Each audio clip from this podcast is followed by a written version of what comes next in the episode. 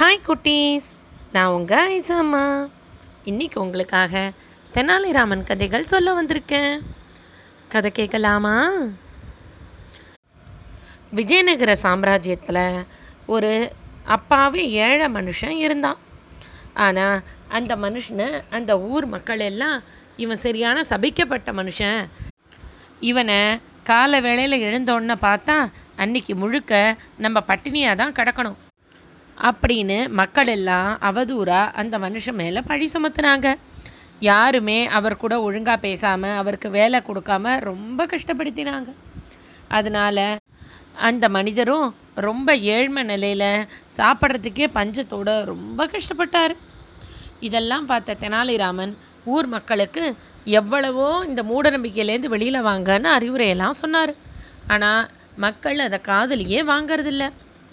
இன்னும் சில பேர் வேணும்னே தெனாலிராமன் கிட்ட இவ்வளவு இருந்தால் நீ அரசரை வந்து இந்த மனுஷன் சபிக்கப்பட்டவன் இல்லைன்னு பிரகடனப்படுத்த சொல்லு. அப்போ நாங்கள் நீ சொல்கிறத கேட்குறோம் அப்படின்னு ரொம்ப இகழ்ச்சியாக சொல்லிட்டு வேற போனாங்க. இதெல்லாம் கேட்ட தெனாலிராமன் ஓஹோ அரசர் வந்து சாசனத்தில் இந்த மனுஷன் சபிக்கப்பட்டவன் இல்லைன்னு சொல்லிட்டான் அப்போ நீங்கள்லாம் ஒத்துப்பீங்களா? சரி அதுக்கு உண்டானதை பண்ணுறேன் அப்படின்னு முடிவு பண்ணிவிட்டு அந்த மனுஷனை கூப்பிட்டு காதில் ரகசியமாக சில விஷயங்களை சொல்லிட்டு போகிறாரு அடுத்த நாள் காலையில் அரசர் தூங்கி எழுந்து அவரோட மாட மாளிகையோட உப்பரிகையிலேருந்து வீதியை பார்க்குற போது அந்த சபிக்கப்பட்ட மனுஷன் அந்த உப்பரிகையே பார்த்தா மாதிரி அந்த வீதியில் நிற்கிறாரு அதனால் அரசர் எழுந்தோன்னே முதல் முகமாக அந்த மனுஷனோட முகத்தை தான் பார்க்குறாரு அப்போ பக்கத்தில் வந்த வீரர்கள்லாம் ஆகா அரசே இன்னைக்கு இவர் முகத்தில் போய் முழிச்சிட்டிங்களே அப்போ இன்னைக்கு முழுக்க உங்களுக்கு சாப்பாடு கிடைக்கிறது கஷ்டம்தான் அப்படின்னு சொல்லி வைக்கிறாங்க. இதை கேட்ட அரசர் கிருஷ்ணதேவராயர் அதெல்லாம் நம்பலைன்னா கூட அப்படியும் இருக்குமா?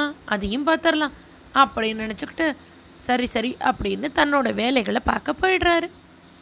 அன்னைக்கு காலை உணவு சாப்பிடலாம் அப்படின்னு அவர் உணவு உண்ற அறைக்கு வரபோது வேகமாக அரசியோட தாதிப்பெண்கள்லாம் அரசர்கிட்ட வந்து அரசே நீங்கள் உடனடியாக அந்த புறத்துக்கு வந்தாகணும்.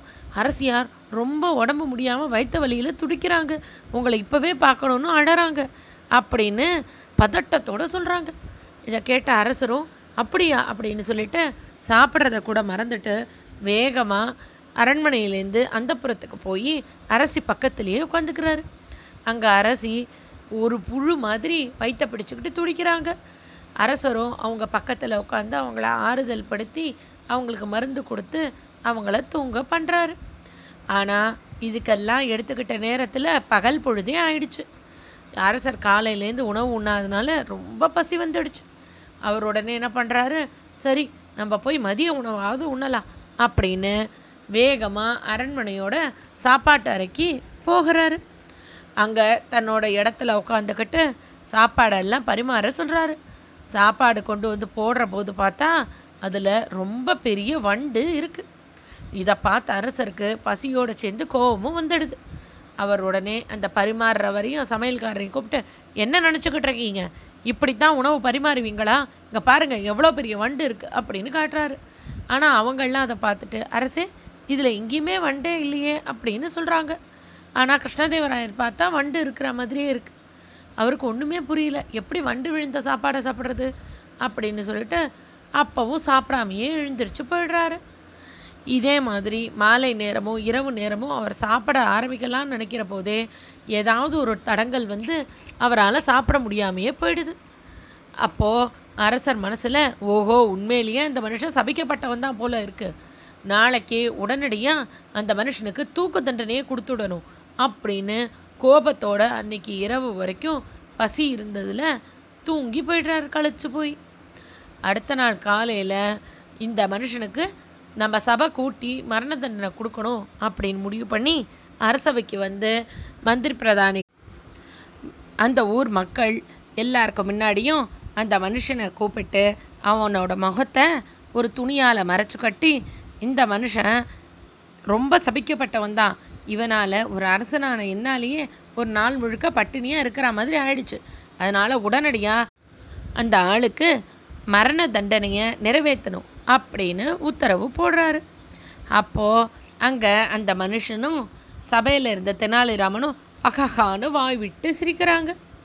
இதை கேட்ட அரசரும் அந்த சுற்றி உள்ள எல்லா மக்களுக்கும் ஆச்சரியமாக போயிடுது. அரசர் இவ்வளோ கோபமாக மரண தண்டனை விதித்தோம் அந்த ஆளும் சரி தெனாலிராமனும் சரி சிரிக்கிறாங்களே அப்படின்னு. அப்போ தெனாலிராமன் உடனே அரசரை பார்த்து அரசே என்ன நடந்தது? என்ன விஷயம்னு எதுவுமே தெரிஞ்சுக்காம ஒரு அப்பாவி மனுஷனுக்கு போய் நீங்கள் இப்படி தூக்கு தண்டனையை கொடுக்குறீங்களே இது சரியில்லையே அப்படின்னு சொல்கிறாரு இதை கேட்ட அரசரும் இதில் நான் என்ன தெரிஞ்சுக்கணும்? நேற்றுக்கு நான் காலையில் எழுந்து கண் விழித்து பார்த்ததே இந்த ஆளை தான் அவனை பார்த்ததுலேருந்து நேற்று ஒரு நாள் முழுக்க எவ்வளவோ பண்டங்கள் இந்த அரண்மனையில் இருந்தும் என்னால் சாப்பிட முடியாமல் போயிடுச்சு. அதனால் இவன் உண்மையிலேயே ஒரு சபிக்கப்பட்ட மனுஷன்தான். இந்த மாதிரி ஒரு மனுஷன் நம்ம ஊரில் இருந்தால் நம்ம மக்களுக்கும் நமக்கும் தானே கஷ்டம். அதனால தான் இவனுக்கு தண்டனை கொடுக்கணும்னு சொல்கிறேன் அப்படின்னு சொல்கிறாரு இதை கேட்ட தெனாலிராமன் அரசே அப்போது இதே மாதிரி இன்னொரு சபிக்கப்பட்ட மனுஷர் இருக்கார். அவரையும் நான் இந்த அரசவையில் கொண்டு வந்து நிறுத்தினா அவருக்கும் இதே தண்டனை கொடுப்பீங்களா? அப்படின்னு கேட்குறான் உடனே அரசரும் அப்படியா? இன்னொருத்தரும் இருக்கானா? யாராக இருந்தா என்ன? சொல்லு. அவங்களுக்கும் இதே தண்டனையை நான் கொடுக்குறேன். அப்படின்னு சொன்னோன்னே தெனாலிராமன் அரசரை பார்த்து அரசே நேத்திக்கு நீங்கள் முதல் முதல்ல தூங்கி எழுந்து பார்த்தது இந்த ஏழையங்கிறனால உங்களுக்கு அன்றைக்கி முழுக்க உணவு கிடைக்கலன்னு சொல்லி இவருக்கு நீங்கள் இப்போ மரண தண்டனையை கொடுத்துட்டீங்க. அதே மாதிரி இந்த ஏழை நேத்திக்கு முதல் முதல்ல தூங்கி எழுந்து யார் முகத்தில் முழிச்சானோ அப்போ அவங்களுக்கும் அதே தண்டனை தானே கொடுக்கணும்.